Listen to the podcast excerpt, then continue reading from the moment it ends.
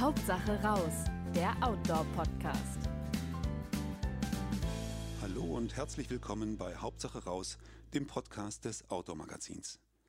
Mein Name ist Mario Steinheil und ich führe euch durch diese Episode. Das Coronavirus bringt gerade vieles in unserem Leben ganz schön durcheinander. Arbeit, Freizeit, Sozialleben und sicher bei vielen auch die Pläne fürs nächste Wochenende oder den nächsten Urlaub. Kann, darf, sollte man noch reisen? Und bedeutet Quarantäne, dass ich auch alleine nicht mehr in die Natur gehen darf? Auch Wanderer und Outdoorsportler wie Kletterer, Mountainbiker oder Rennradfahrer stellen sich viele solche Fragen. Meine Kollegin Kerstin Rothardt, Reiseredakteurin bei Outdoor, hat darüber mit dem wissenschaftlichen Leiter des Zentrums für Reisemedizin in Düsseldorf, Professor Dr. Thomas Jelinek, am Telefon gesprochen. Und dieses Gespräch hören wir uns jetzt an. Herr Professor Jelinek, herzlich willkommen bei Outdoor. Hallo. Wir möchten heute ja äh, über das Thema Corona sprechen und da äh, gab es ja auch schon eine Einstiegsfrage, nämlich äh, die, wie es äh, sich damit verhält, dass man vielleicht trotz Quarantäne in den Wald darf, wenn man dort wirklich allein unterwegs ist. Also wenn man wirklich unter Quarantäne gesetzt wurde, dann ist die Regel, dass man zu Hause bleiben soll. Ähm, das heißt auch nicht in den Wald geht, äh, wo man zwar alleine ist, aber man kann ja eben auf dem Weg jemand begegnen und ähnliches. Quarantäne bedeutet ja, dass man davon ausgeht, dass die Person, die man, äh, die, mit der man zu tun hat, ansteckend sein kann für andere. Und da möchte man natürlich mhm. vermeiden, dass die Kontakt aufnimmt. Und man könnte ja auf dem Weg in den Wald ähm, auf der Straße, im Verkehrsmittel, dass man nimmt, was auch immer, jemand treffen. Ne? Das soll vermieden werden. Mm, da habe ich dann noch eine kleine persönliche Frage. In den eigenen Garten darf man aber schon unter Quarantäne, oder? In den eigenen Garten kann man, ja. Ähm, also das, wo man sozusagen niemand anders, niemand anderem begegnen wird, das, das ist in Ordnung. Der eigene mhm. Garten gehört dazu. Ähm, aber die Kontakte mit Menschen sollen halt nicht stattfinden. Okay, also auch über den Gartenzaun dann am besten nicht mit dem genau. Nachbarn Kontakt aufnehmen. Ähm, da stellt sich dann auch gleich die Frage, sollte man im Moment überhaupt noch wandern oder Mountainbiken gehen?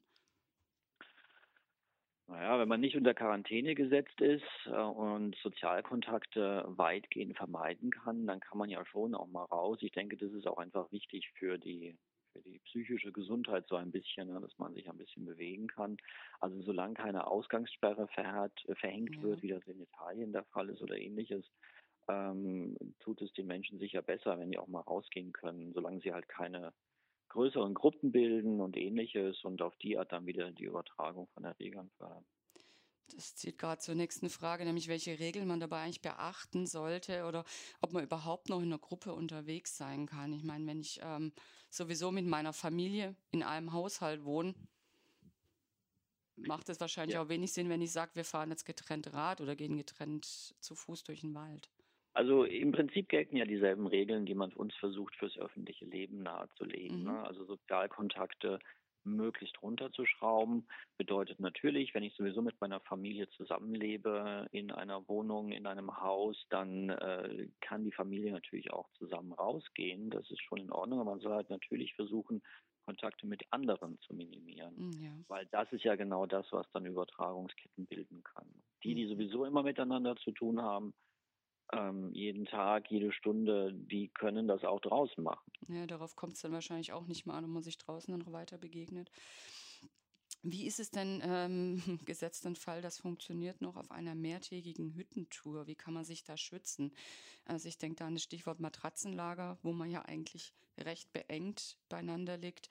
Oder soll man sich jetzt sowieso dafür entscheiden, nur Tagestouren zu unternehmen oder gar mit dem eigenen Zelt loszuziehen, um ganz safe zu sein? Eine Hüttentour widerspricht den, der Idee, die wir im Moment äh, in der Gesellschaft haben, dass man sich eben möglichst isolieren sollte und möglichst ähm, Sozialkontakte herunterschrauben sollte. Hüttentour ist ja genau das Gegenteil. Ja. Es ist auf relativ engem Raum, relativ viele Leute. Mhm. Die meisten oder viele Hütten in den Bergen sind ja eh geschlossen. Ja. Zumindest in Österreich ist das so. Also da ist es auch gar nicht mehr möglich.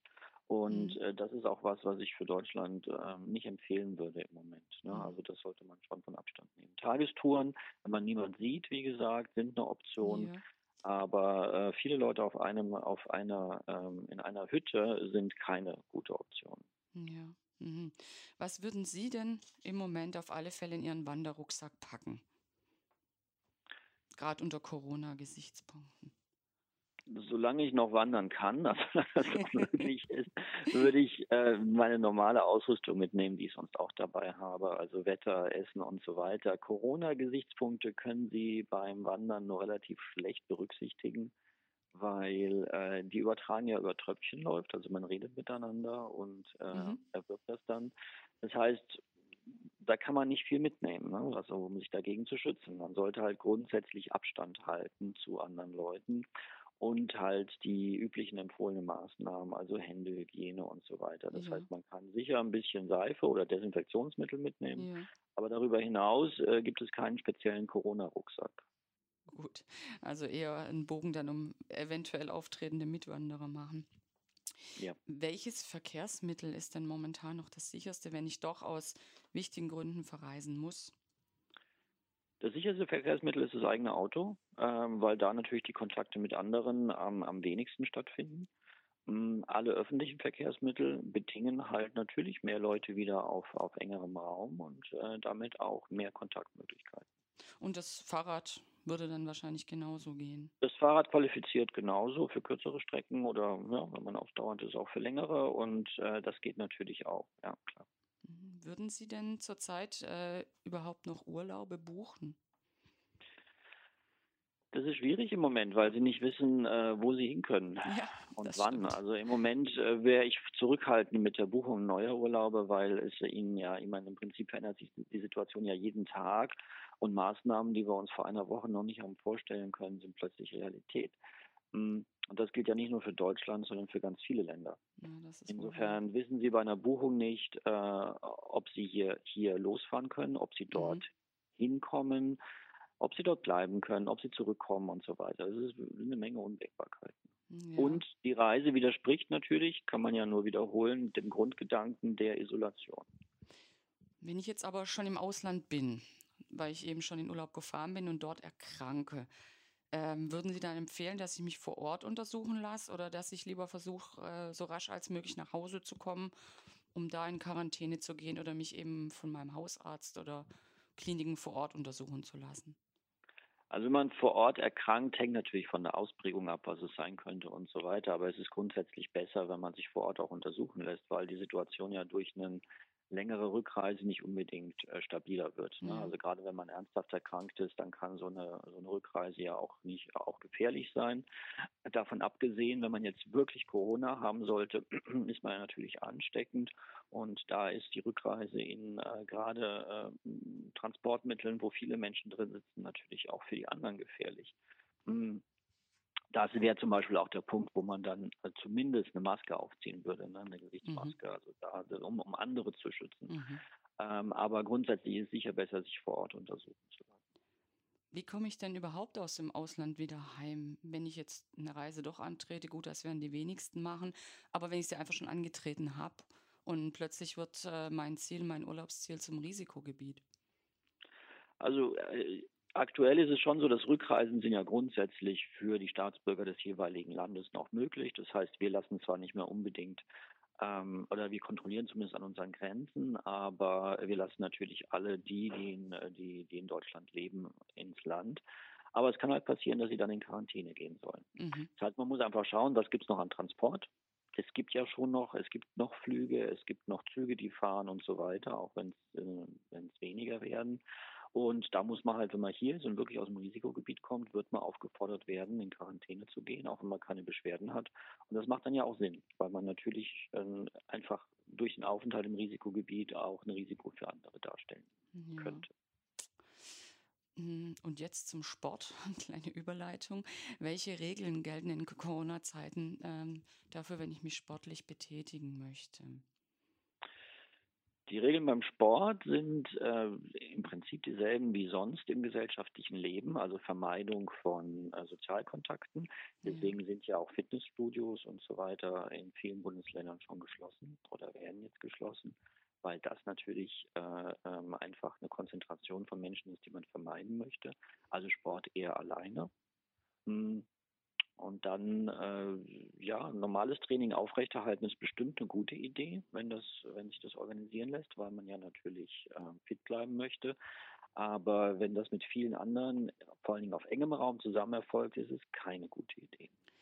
Wenn ich jetzt den Verdacht habe oder bestätigt habe, dass ich infiziert bin, vielleicht ähm, habe ich auch nur ganz leichte Symptome, verzichte ich dann besser auf Sport oder ist es in Ordnung, sich doch wenigstens leicht zu betätigen, eben um fit zu bleiben und frische Luft zu bekommen? Also wenn man Symptome hat, dann sollte man dem Körper die Ressourcen gönnen, die er braucht, um mit der äh, Infektion fertig zu werden. Hm, da würde ich auf, auf sportliche Aktivitäten zunächst verzichten oder zumindest die deutlich runterschrauben, weil wirklich alle Reserven dann notwendig sind, um mit der Erkrankung äh, klarzukommen. Wie ähm, unterscheide ich denn eigentlich eine Erkältung oder eine Grippe von einer Corona-Infektion? Das kann ich als äh, Patient nicht. Die Symptome ja. sind zunächst mal ganz ähnlich. Mm, das heißt, hier muss man sich dann, wenn man das unterscheiden möchte, testen lassen. Und dann hat man, wenn man die Diagnose hat, dann weiß man, dass man Corona hat. Äh, Corona kann sich halt weiterentwickeln. Das tut es ja in den meisten Fällen nicht. Also die meisten Fälle, Fälle sind tatsächlich äh, mild mhm. ähm, oder sogar asymptomatisch. Ähm, aber es gibt eben im Einzelfall äh, Komplikationen, die dann zu Lungenentzündung führen. Und das ist natürlich ein Krankheitsbild, das man dann auch deutlich merkt. Mhm. Und dann braucht man ja auch Hilfe spätestens. Was bedeutet denn jetzt asymptomatisch in dem Fall? Asymptomatisch heißt, dass man keine Symptome hat. Das also heißt, gar keine. Menschen, okay. die, mhm. die das einfach gar nicht merken, dass sie die Infektion haben und äh, die sind natürlich auch für die Übertragung ein Risiko, weil die das, weil sie eben selber nichts spüren und das aber trotzdem weitergeben können, das Virus. Aber die selber haben den Vorteil, dass sie es eben, dass sie eben nicht drunter leiden. Und die fühlen sich normal fit und genau. leistungsfähig. Mhm. Ja. Was kann ich denn im Vorfeld tun, um mein Immunsystem zu stärken? Ja, das, was man sonst auch empfehlen würde. Also gesund leben natürlich, ähm, Vitamine in, in, normalen Mengen zuführen. Äh, man muss nichts Besonderes tun. Also man erlebt ja jetzt im Moment in den Apotheken auch so, so, so Käufe von diversen Immunstimulantien, die da mhm. gehandelt werden. Man sagt, das ist gut fürs Immunsystem, das braucht man jetzt unbedingt und so. Das ist, ähm, das ist äh, nicht notwendig, das braucht man nicht. Also das Bring, bringt es auch Dingen nichts, Abstand oder? nehmen. Ja. Also es gibt es gibt zumindest keine Belege, dass diese Dinge ja. was bringen. Also auch Vitamine jetzt massiv überdosiert zu sich zu nehmen, führt nur dazu, dass sie die alle wieder ausscheiden mit dem Urin. Ah ja, prima. Bringt aber keinen Vorteil. Mhm. Ne? Also das ist dann jetzt nicht unbedingt ein Nachteil, aber auch kein Vorteil. Ähm, insofern kann man sich da besondere Maßnahmen schenken. Raucher sollten, das ist ja immer eine gute Idee, vielleicht das Rauchen zurückschrauben oder sogar aufhören. Wir ja, wissen, das dass Raucher gefährdeter sind klar. durch äh, mhm. das Virus. Mhm. Gesund leben, normal ja. gesund leben, das ist das, was man tun sollte. Haben Sie denn ähm, Fingerzeig, ähm, irgendwas, bis wann sich die Lage normalisieren könnte? Ich habe auch keine Glaskugel, wo ich reinschauen kann ja, und kann wie ne? es weitergeht. Ja. Das weiß im Moment niemand. Also klar ist, dass die Fallzahlen erstmal weiter ansteigen werden jetzt, ungeachtet der Maßnahmen, weil einfach natürlich jetzt schon Leute infiziert sind, die, ja. äh, die sich vor diesen, diesen zunehmenden Isolationsmaßnahmen angesteckt haben. Ähm, auch wenn wir in andere Länder schauen, waren die Quarantänemaßnahmen nicht überall so furchtbar erfolgreich. Wenn Sie jetzt Spanien nehmen oder ähnliches, das heißt, es steht zu befürchten, dass es erstmal weiter hochgeht. Und dann wird man sehen. Unterm Strich steht ja Deutschland ziemlich gut da. Also wenn man sich die Zahl der, der wirklich Kranken oder gar Todesfälle anschaut, dann sind wir ja noch in einer sehr guten Situation.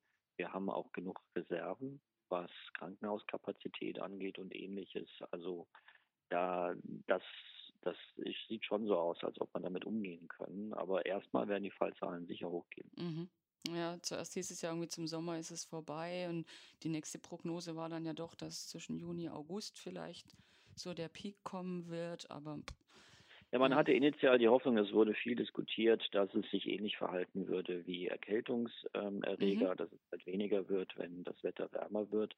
Ähm, ist aber bei Coronaviren so noch nicht beobachtet worden. Also wenn Sie sich an äh, SARS anschauen oder MERS, die beiden anderen ja. Coronaviren, die ja, äh, die ja zirkuliert sind oder noch da sind, die sind auch in heißen Gegenden verbreitet äh, gewesen. Bei SARS oder MERS ist ja immer noch in den arabischen Staaten. Also das, die, das Virus stört sich am warmen Wetter überhaupt nicht. Hm, schade eigentlich. Ja. Wird wahrscheinlich ja. auch für dieses Coronavirus der Fall sein. Was kann man denn tun, um trotz dieser Krise äh, die Laune zu bewahren oder sich bei Laune zu halten? Haben Sie da einen guten Tipp? Ja, das ist nicht einfach. Das merke ich auch an mir selber. Ähm, keine Panik ist das Wichtigste, sich nicht anstecken zu lassen von irgendwelchen Weltuntergangspropheten, die jetzt meinen, alles bricht auseinander. Das dafür spricht nichts. Also im Ende ist es, ist es zwar ein, ein drastischer Einschnitt, den wir jetzt erleben, aber es ist sicher beherrschbar. Man muss jetzt einfach das aussitzen. Nun gut, äh, lieber Herr Professor Jelinek, ich bedanke mich ganz herzlich, dass Sie sich die Zeit für dieses Gespräch genommen haben und konnten jetzt doch einige drängende Fragen klären. Vielen Dank. Sehr gern. Wenn euch unser Podcast gefällt, dann abonniert uns doch gleich hier als Podcast oder unseren Newsletter auf www.outdoor-magazin.com-newsletter.